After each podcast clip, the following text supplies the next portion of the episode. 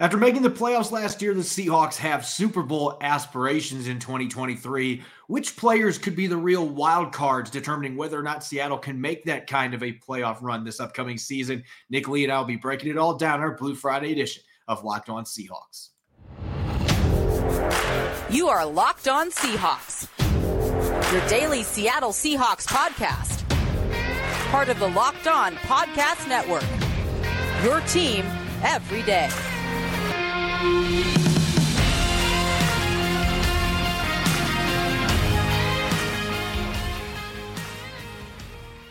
Greetings, 12. This is Corbin Smith, host of the Locked On Seahawks podcast, your daily Seahawks podcast, part of the Locked On Podcast Network, your team every day. Glad to be joined for Blue Friday by my co host, Nick Lee. And a special thanks to all the 12s out there, as always, for making Locked On Seahawks your first listen five days a week. We greatly appreciate it as we get ready to head into the weekend.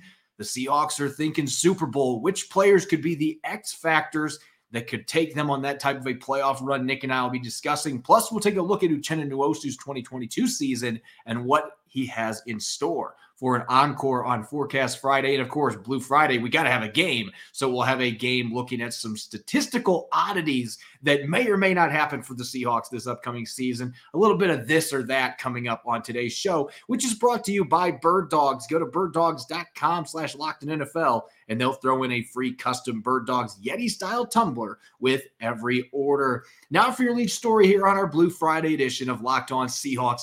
The Seahawks surprised many last year by winning nine games and getting into the postseason as a wild card. And then they've been pretty aggressive this offseason in free agency. They're once again really excited about their draft class. And in the wide open NFC, they believe they have a chance to really push to compete for a Super Bowl this upcoming season. But Nick, you and I both know in order to get to the Super Bowl, there's got to be some luck involved, mostly with injuries as well. But you've also got to have some players that really step up their game. Now, up to this point, we've already talked about some wild cards, but I want to look at the players that are truly X factors that have the weight, they have the power to push the Seahawks deep into the playoffs or potentially ruin their chances of doing it. Those swing X factors, so to speak. And I think it's fitting we talk about this today because Athlon Sports came out with their predictions in their magazine and they've got the Seahawks making the Super Bowl against the Kansas City Chiefs. So, keeping that in mind, let's talk some wild cards here, shall we? Some X factors that could really push the envelope for the Seahawks to maybe make that kind of a Super Bowl run. And I'm going to give you the floor here, Nick. Let's start on the offensive side of the football. Who is a player that jumps out to you that you think has that kind of weight that could really help this team get over the top and make a run to a Super Bowl? When you phrase it like that, you know, it's we're not saying this person's going to be the you know spearhead to the Super Bowl title. It's a person who um, really could, could make a difference. You know, one one single grain of rice could tip the scale, kind of thing. Yep. And with Jackson Smith-Njigba, I, I think is that for this offense. Um, obviously, the, the Seahawks offense is full of established veterans that know what they're doing, know their role. Geno Smith, who I think you know, I, I, I, I, call him a point guard, and I hope that's not you know uh, offensive or derogatory, but it, it's it's more of a compliment that he does a really good job distributing the football. And two established veterans and DK Metcalf and Tyler Lockett at receiver. You got Noah Fant tight end. You got Will Dissly tight end, Colby Parkinson, and I think you know to take that offense to the next level. Of course, they got running backs in the, in the offensive line. That's that's been much improved too. To take that next step and to become a true threat week in, week out, a third receiver must emerge. You know, much like you know Marquez Marquez uh, Valdes Scantling for the Chiefs last year, um, the Chiefs always seem to find you know third receivers out of the woodworks. This year, Jackson Smith-Njigba, not just because he's a first round pick and he kind of probably kind of has to have a really good year just to justify that draft selection, but he could be that ingredient that really you know changes the the chemistry of this offense um, in, in such dynamic ways where you have already two Pro Bowl caliber receivers. And you add another one with Jackson Smith-Njigba with the talent at running back, with the talent at tight end, with uh, an improved offensive line. Um, you know, two tackles coming off solid rookie years and just going to build off that. You add him to that mix, and I think that makes that, that he'll be a bit more of a disruptor as far as the route running, and, and you have to plan for him, which takes plans away from DK Metcalf and Lockett and tight end. And so I think he just adds that extra element into the offense where he he could provide, you know, that that it, doesn't have to go for a thousand, you know, twelve hundred yards, but I, I really think that he could be a key cog in this offense, even if he's not getting the ball. Just the fact that offenses are going to have to plan for all these weapons the Seahawks have now. Yeah, you don't want to put too much pressure on rookies. And I considered Smith-Njigba for my selection in this particular question. But I got to go with another rookie at a position that we have been looking for a long term starter for more than half a decade at the center position. Again, I don't want to put too much pressure on a rookie, but to me, the Super Bowl X factor for this offense that has so many weapons. I mean, they already had DK Metcalf and Tyler Lockett. They've got three really solid tight ends. And I think Smith-Njigba can be that kind of a difference maker, but there's only so many throws to go around with all those weapons. You still got to have a guy in the center of your offensive line that can do the communications, can call out the blitz pickups, has full command of your passing and running game. And Olu Oluwatimi comes into the league offering immense experience. He's played in an air raid offense. He played in a pro style offense at Michigan. He played for the more award winning offensive line last year, and he was the orchestrator. He got to make all those line calls. There is going to be some pressure on him because of the 3,500 plus snaps he played in college. You're going to be expected to come in and play right away. And the Seahawks, they seem keen on that idea.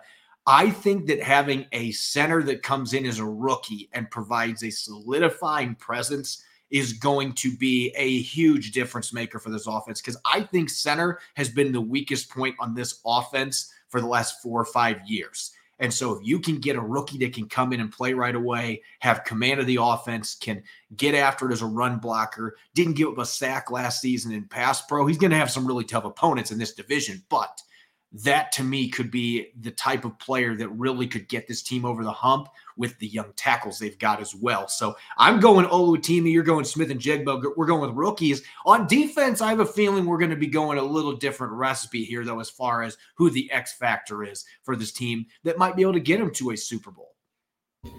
Yeah, this past year I kind of had a bit of an epiphany, and, and know, it's kind of like a note, uh, but it's like a, you know, looking at the Super Bowl. Um, just the two teams. Obviously, Patrick Mahomes, uh, Jalen Hurts, two very very talented quarterbacks.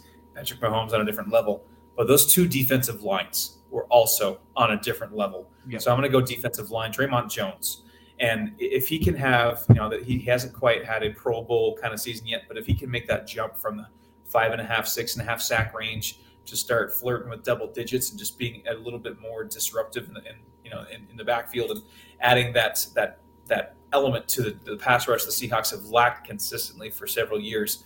Um, if he can emerge and take that next step, I really think that that's going to that's going to bode well. He's only you know 26 years old. I mean, he's he's yeah. going to be he's just rounding into form. I think he's got plenty of room to improve. He clearly wants to be here. I, I like everything I've read and seen, heard from him, and it's he's going to be kind of a gal. He could be a galvanizing figure along the defensive line because I am just watching that Super Bowl.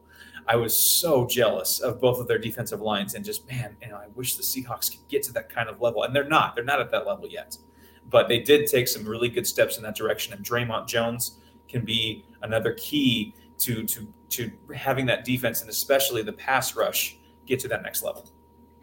I know that a lot of fans have soured on Jamal Adams in large part because of the injuries that he's had. He's missed more than 20 regular season games the last two years. He's had two labrum surgeries, torn quad tendon last year that caused him to miss all but one game. And that's a really difficult injury to come back from. But I don't know that there is a player on this roster that could have a teeter totter effect more than what Jamal Adams could for this team. If he is able to come back even remotely close to the player that we believe that he can be, I think last year that he was on he was on the record there of potentially having his best season with the Seahawks because they finally had a situation where they were using him right. They were playing him near uh, the line of scrimmage more. They were using him as a linebacker of sorts in their nickel and dime packages it really felt like Clint Hurtt had a good plan in place, and then he gets injured in the season. Which, by the way, he was playing really well in that game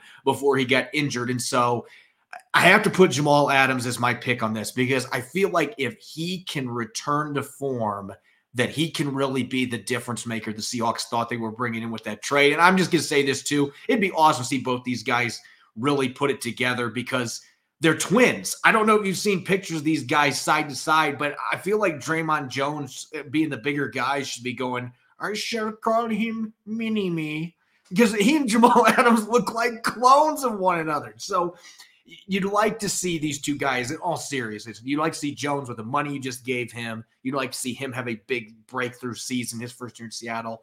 And then Jamal Adams with the investment you made to the draft picks, the money you're paying him.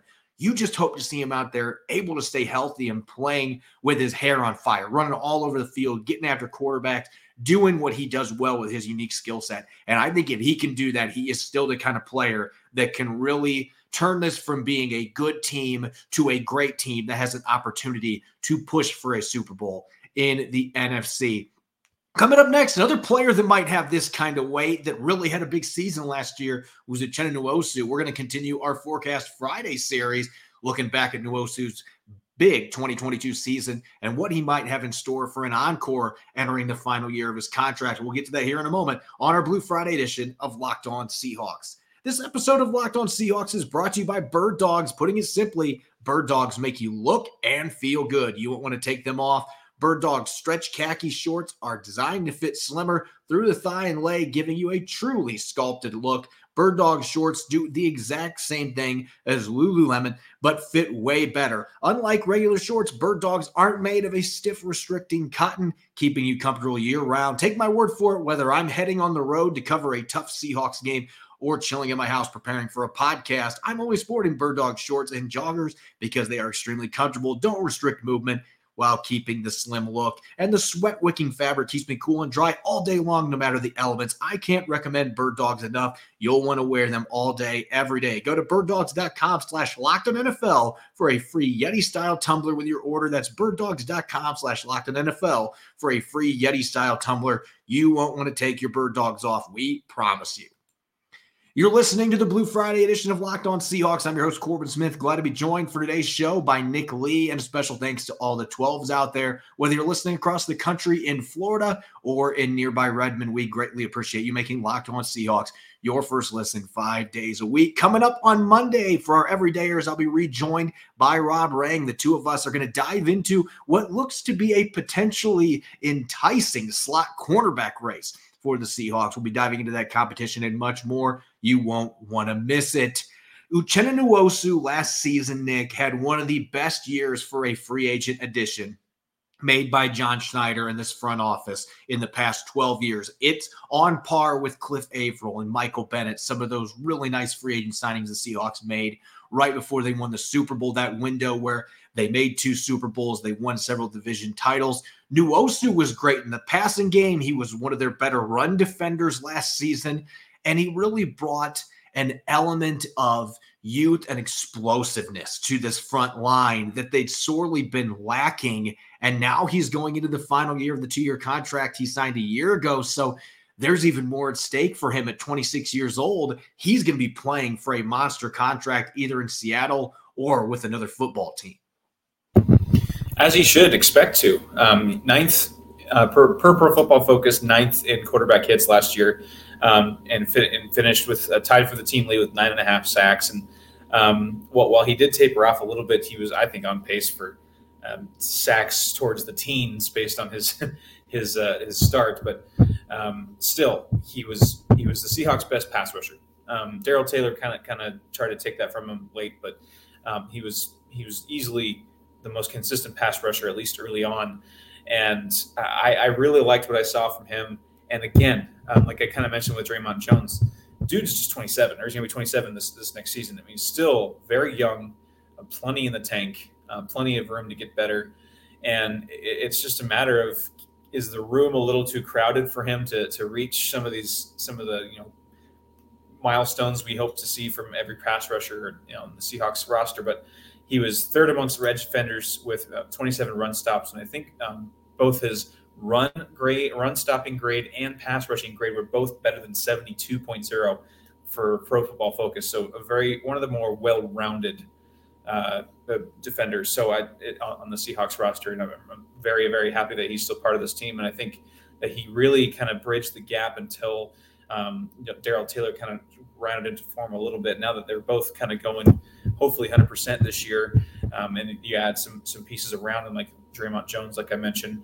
Um, hopefully, Boye Mafe has another good, you know, building off of a, a, bit of an up and down rookie year, but you'd like to think that he'd get a, a little better too. But um, Uchenna Nwosu, it clearly right now is the alpha in the you know pass rushing group. Yeah, there's no question that he is their number one pitcher. But as we were talking about with Mina Kimes on the show a few weeks ago, is he necessarily that ace? Has he taken that step forward yet? I would think he's got to get a double digit double digit sack season before we can even have that discussion. And he didn't have more than five sacks in the season in his four years with the Chargers. So last year was a big step, but to become that true ace pitcher off the edge. He is going to need to take his game to another level. And I don't know necessarily that that is going to be easy to do from a statistical standpoint. That even if he doesn't get double digit sacks, he might just be creating enough havoc. It's opening things up for other guys in the defensive line. And by default, his presence is going to make things better for everybody else around him. But you typically see these elite edge rushers that they find their way to get 10 plus sacks. And so that's really that next goal for him. And I think that there are certainly some areas to improve upon when you look back at last year. He only had two and a half sacks. As you mentioned, his play tapered off the last eight or nine games. I felt like he played fine against the run, but his pass rushing production really tapered off. Two and a half sacks in the last nine games, including their playoff loss to the 49ers. And he was 36th ranked among qualified edge defenders last year in pass rush win rate, according to Pro Football Focus, at just 10%. Now, 36th is not bad. It's middle of the pack, but that is far from elite numbers. And that tells you a little bit that early in the season that the efficiency for his sack numbers was probably a little bit higher than it was going to be for an entire season. It wasn't sustainable because there weren't enough wins as a pass rusher. So that to me is the big key. Can you get more consistency for him winning outright against tackles, if he gives himself more opportunities to get after quarterbacks, that's where the sacks and the pressures are going to come from. He also missed over 16% of his tackle attempts last year. And that was something I noticed down the stretch. It did seem like he was leaving more plays on the field in the second half of the season.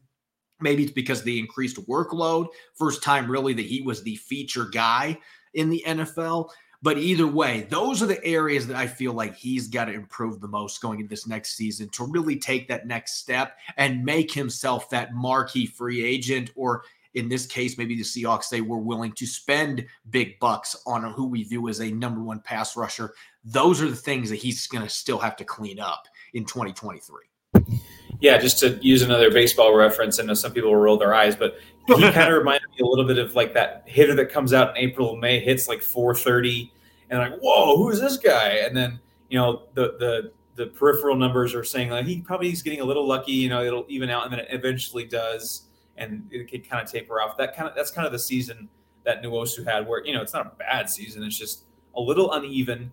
And even if he kind of reaches the same numbers, but it's a bit more consistent, a bit more even, um, and like you mentioned, maybe a few more, you know, a few more ticks up on the, the efficiency side, that is a win. Um, I'm not asking, you know, of course, if you want him to be, if he wants to be paid like you know a, a premier pass rusher in this league, absolutely, the sack numbers got to be there, and that's just that's just how you do it. That's know the home run hitters get paid to hit home runs. If you don't hit home runs, you're not going to get paid. And yeah. same thing here with pass rushers. You got to get sacks, even if it might not be fair all the time. You know, you might get double teamed. You might just miss a, you know, play a quarterback that's really good at getting rid of the ball, that kind of stuff. But it's got it's got to happen. So, um, if anything, I ask for a more even year. Um, you know, get off to that nice start, but you know, not have it just be so inconsistent later on. He did grade out a little bit, uh, uh, pretty good in some of the pass rushing uh, games and some of the games later on in the year, but that just the, the, the, tangible numbers were not quite there. So, um, yeah, if the numbers stay somewhat similar, but it's a bit more even, I, I can see that a win, especially with some of the added depth. And I'll also say this, as you mentioned, some of those pass rushing grades late in the season didn't necessarily reflect the production, but there are at least two sacks that are popping the top of my head right now that Darrell Taylor made that wouldn't have happened without Uchenna Nwosu. And so that's what your elite guys do, though. They not only rack up a lot of sacks, but they also create a lot of sacks for their teammates because they're consistently disruptive. can he take that to another level? And we were discussing, and we've been doing this in these forecast Fridays, looking at projections without injuries, a 17 game season. And I think the one thing that has to be raised here as far as concerns about him elevating his numbers is who the Seahawks have on the roster. As you mentioned, Darrell Taylor, Boye Mafe, you just invested a second round pick in Derrick Hall. I'm hearing a lot of positive buzz out of the building about Tyreke Smith, who they were really excited about last year, and then he got hurt during training camp.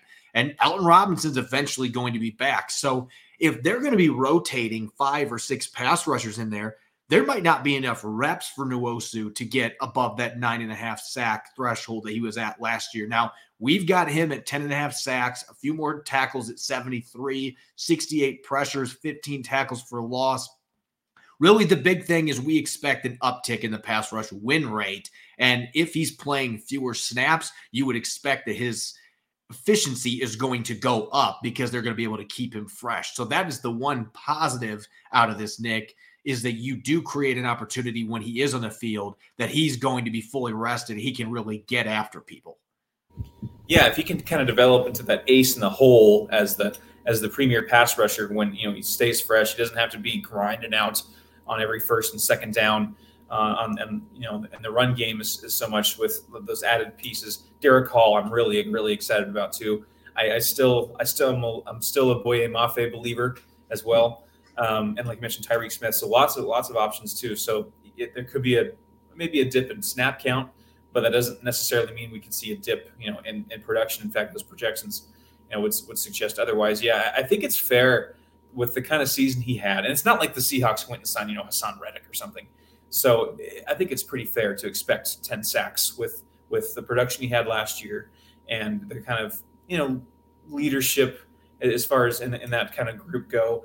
And, you know, he's he's still, even though he's still pretty young, he's now one of the more veteran of those guys. And I think it's pretty fair to accept 10 sacks and 10, 10 and a half, you know, give or take. I think it's pretty fair.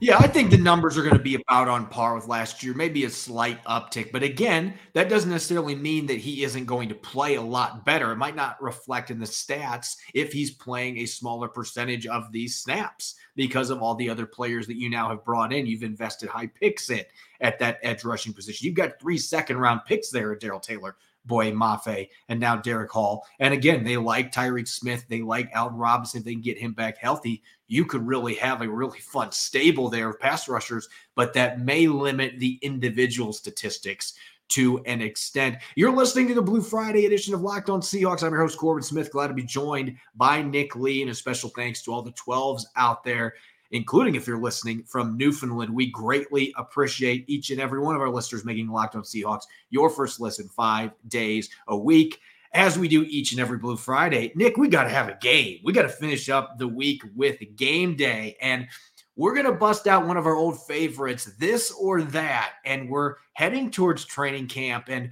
one of the things we love to do, we like to look at statistical oddities because there always seems to be a couple things that happen every year. Like, man, I never would have projected that to happen this season. So we try to think outside the box a little bit with some individual position group and team statistical oddities and we're going to put them against each other this or that and we get to decide which one we think is most realistic to happen this upcoming season so let's get to it our first one and nick this is one we were having fun with before the show Geno Smith finishes in the top three in MVP voting, or Jamal Adams captures comeback player of the year. This or that, Nick, which one do you think is most realistic of those two?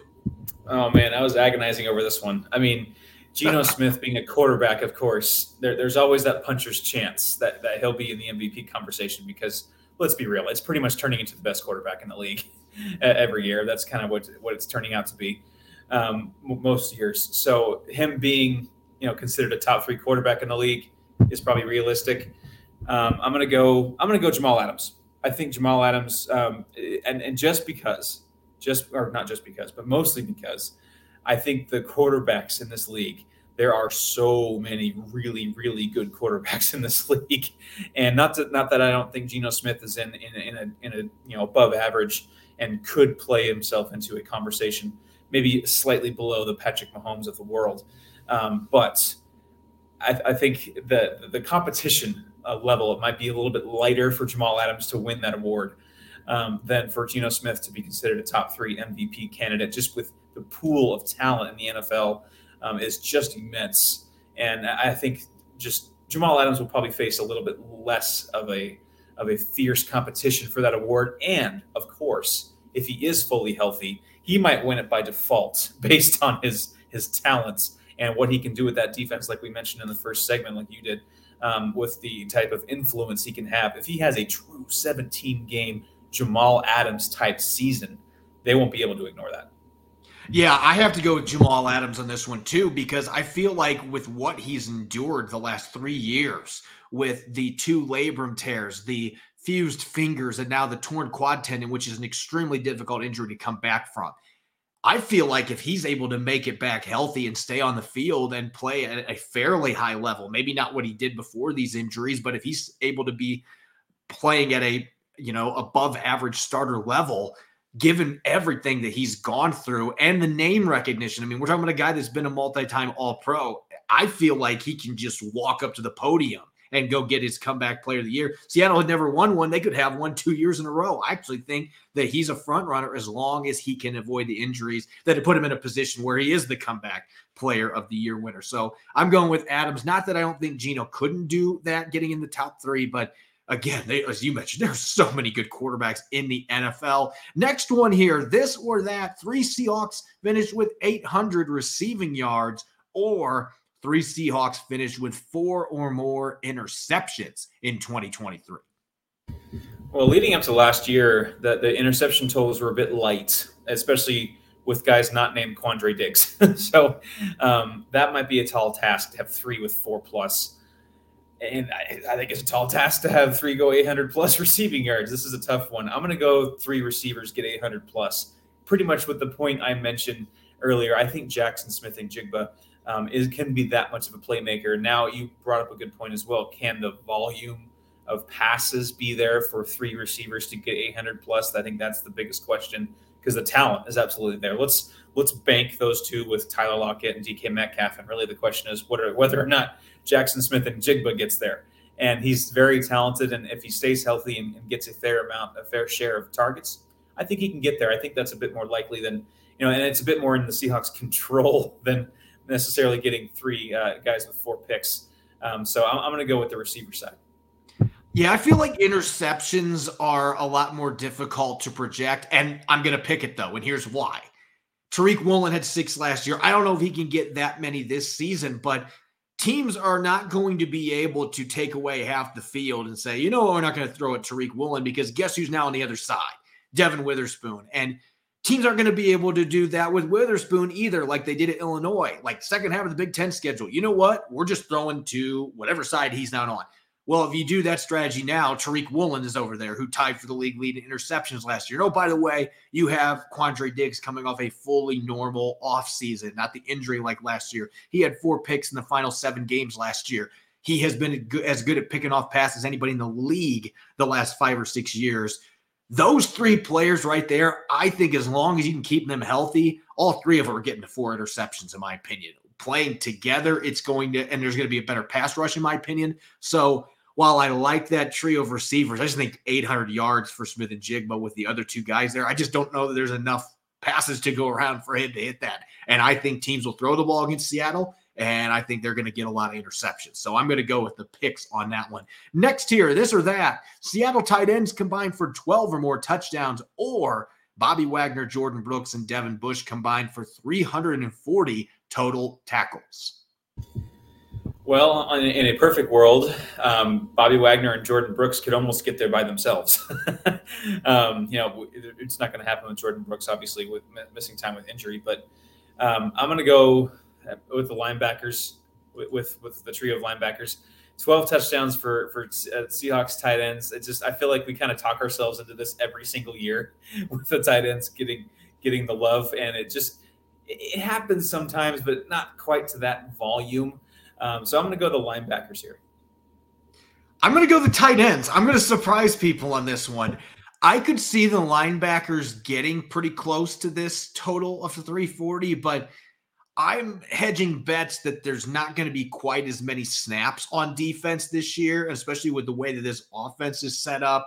And I'm also going to make this argument Smith-Njigba coming in to go with Lockett and Metcalf.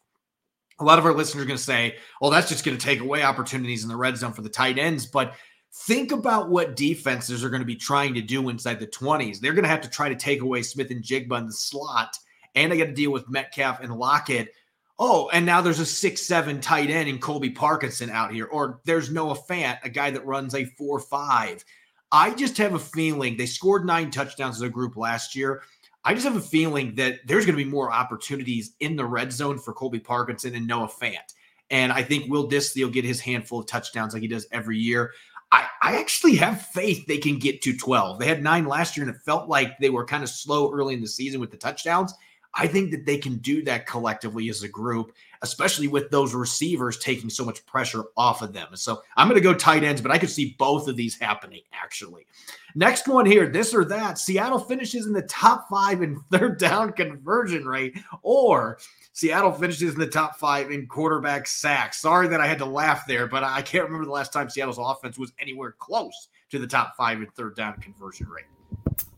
Oh man. Uh this is I'm gonna go with. Let's do it. I'm calling my shot. Seahawks finish top five in third down conversion rate. Let's get nuts. You want to get nuts? Let's get nuts because uh, it's. Well, I think Geno Smith is a lot better. He's a better at, at Russell Wilson than a few things. One of them is getting rid of the football when, when you need to. And while the the the, the sack total can still be high, um, I think that there's the potential there, especially with a solid run game, especially with what we just ran through the, the weapons. I think that the, the offense will be open sooner. And so I'm hopeful that um, the, the, this will kind of, that one will lead to the other, where the offense will not have so many sacks. So thus, you know, they'll, they'll convert more third downs. So I am, I'm optimistic that the, I think the Seahawks are going to have a top top 10, top seven offense in the NFL. And I'm hoping that manifests itself with a more efficient offense on third down. Top five might be a little steep, but I'm gonna I'm gonna go a little hopeful there and, and choose that one. I have to agree with you on this one, and I can't believe I'm saying it because again, it's been a long time, and the Seahawks were not necessarily good on third downs last year either. They had plenty of issues there, but I think this is where the JSN factor really kicks in. I think Smith-Njigba, where he is going to help this team the most immediately, is on those third and four and third and five situations when they need a guy from the slot to be able to get open and make contested catches past the marker. Jackson Smith-Njigba is going to be able to do that and maybe create some after the catch when he gets the football in his hands. And so I think this is the area he helps them out the most. I don't know if it means they're a top five third down conversion offense. That's a big leap, but he's the kind of talent that has the skill set that really could catapult this team up the rankings in that category alone, just with his presence and with the tight ends that they have as well. I feel like that is an area they could make a big leap. And I could see the Seahawks being the top 10 in sacks too, but teams are still going to try to run the football on them. And that's really the big thing here. If they're not able to button up that run defense, there might not be as many opportunities for them to get sacks in general anyway. All right, next one here, Nick. This or that. Seahawk rookies finished top three in rookie of the year voting on offense and defense for a second straight year, or two Seahawks received first team all pro honors. I'm going to go with the first team all pro. Um, not that I don't think the Seahawks are going to have a, a really solid rookie class because I think they will. I uh, I think this, the, the really solid rookie class they had last year might merit an All Pro or two, um, and of course we have some former All Pros who are hopefully rounding back into form, like Jamal Adams, like we mentioned. Um, I think that there's a potential. I'm not saying the Seahawks are going to have you know three, four first team All Pros, but you could talk yourself into the Seahawks, and you certain, you know, three, four, five guys that could be first team all pros. You could also talk yourself into uh, the Seahawks having you know, uh, offensive, and defensive rookie of the year candidates as well. But um, I'm going to go all pro here just for just, I think the opportunity is there for more guys to get there. Um, but that doesn't mean I, I, truly think the Seahawks are going to have several players in contention on both sides of the ball for rookie of the year. If offensive linemen could ever win this award, and by the way, they can't. They never even in discussion, which disgusts me. But if Olu Oluwatimi could actually be a legitimate candidate for this, I would maybe consider the other option. But even though two first team All Pros has not happened for the Seahawks since way back in 2014 in the height of the Legion of Boom years, uh, I feel like it's more likely there. In fact, I'm going to make a prediction right now. I think Ken Walker the third and Quandre Diggs are first team All Pro selections at the end of this year. I'm calling it right now. So I think two first team All Pros, that's the one that I'm going to go with on this one. I like their chances, even though it's not something that's easy to do. Quandre Diggs can tell you that. He's had some really good years, and he hasn't even been a second team. I think he breaks through in a big way this year, though, with those two stud cornerbacks making life easier for him, a little bit of pass rush. I think Quandre is going to eat back there at free safety, and I think Ken Walker III is going to have a lot of fun running the football and catching the football out of the backfield for the Seahawks. We got to have one more here, a bonus one, real quick. This or that, Nick. Pete Carroll wins 50% of coach challenges, or Seattle finishes in the bottom half of the NFL in offsides penalties. This is a classic one here, Nick. Oh, man, this is going to give me a headache. Uh, so, this is kind of like the what, what's what is how do you do the, the, the very stoppable force meets the very movable objects? this is oh man. Um, let's go with the offsides one. I'm going to go with, with, with that because Pete Carroll and he's admitted he's admitted that he he doesn't really care about that kind of stuff. Um, sometimes he just does it just just to do it. So um, I, I, the the offsides thing might be a bit more fixable and more you know in that they maybe they care about it more, um, that they want to get that number down. So you know, let's let's go with, with that one because Pete Carroll winning fifty percent, man, that's that's that's like Shaq with free throws, man. I don't know. oh, that's tough. No, I, am going to go the other direction because there's no way in hell that I am ever going to say the Seahawks are going to finish in the bottom half of the league in offsides penalties. You can call it the curse of Michael Bennett, whatever you want. And I think sometimes it's a positive because they really are trying to get off the football quickly, but they are going to be in the top 10. It's inevitable. They will be in the top 10 in that one. Coach Carroll at least has had one or two seasons where he has gotten more than 50% right. And so I'm going to take my chances that it is going to happen again this year. That the dart thrower with the blindfold on, maybe he gets the challenge flag and then puts it around his eyes or whatever. But I'm going to take the bold risk here that he is going to strike gold more than 50% of the time. And uh, uh, the chance of either one of these happening is very low, but that's the one that I think has the better chance of happening. as, as always, you can follow me on Twitter at Corbin Smith NFL. You can follow Nick at Nick Lee 51. Subscribe and follow Locked On Seahawks on YouTube and wherever you listen to podcasts. And coming up on Monday, I'll be rejoined by Rob Rang. The two of us will dive into a potential slot quarterback competition looming and continue our 90 man countdown. You won't want to miss it. Enjoy your weekend. And thanks for listening. Go Hawks.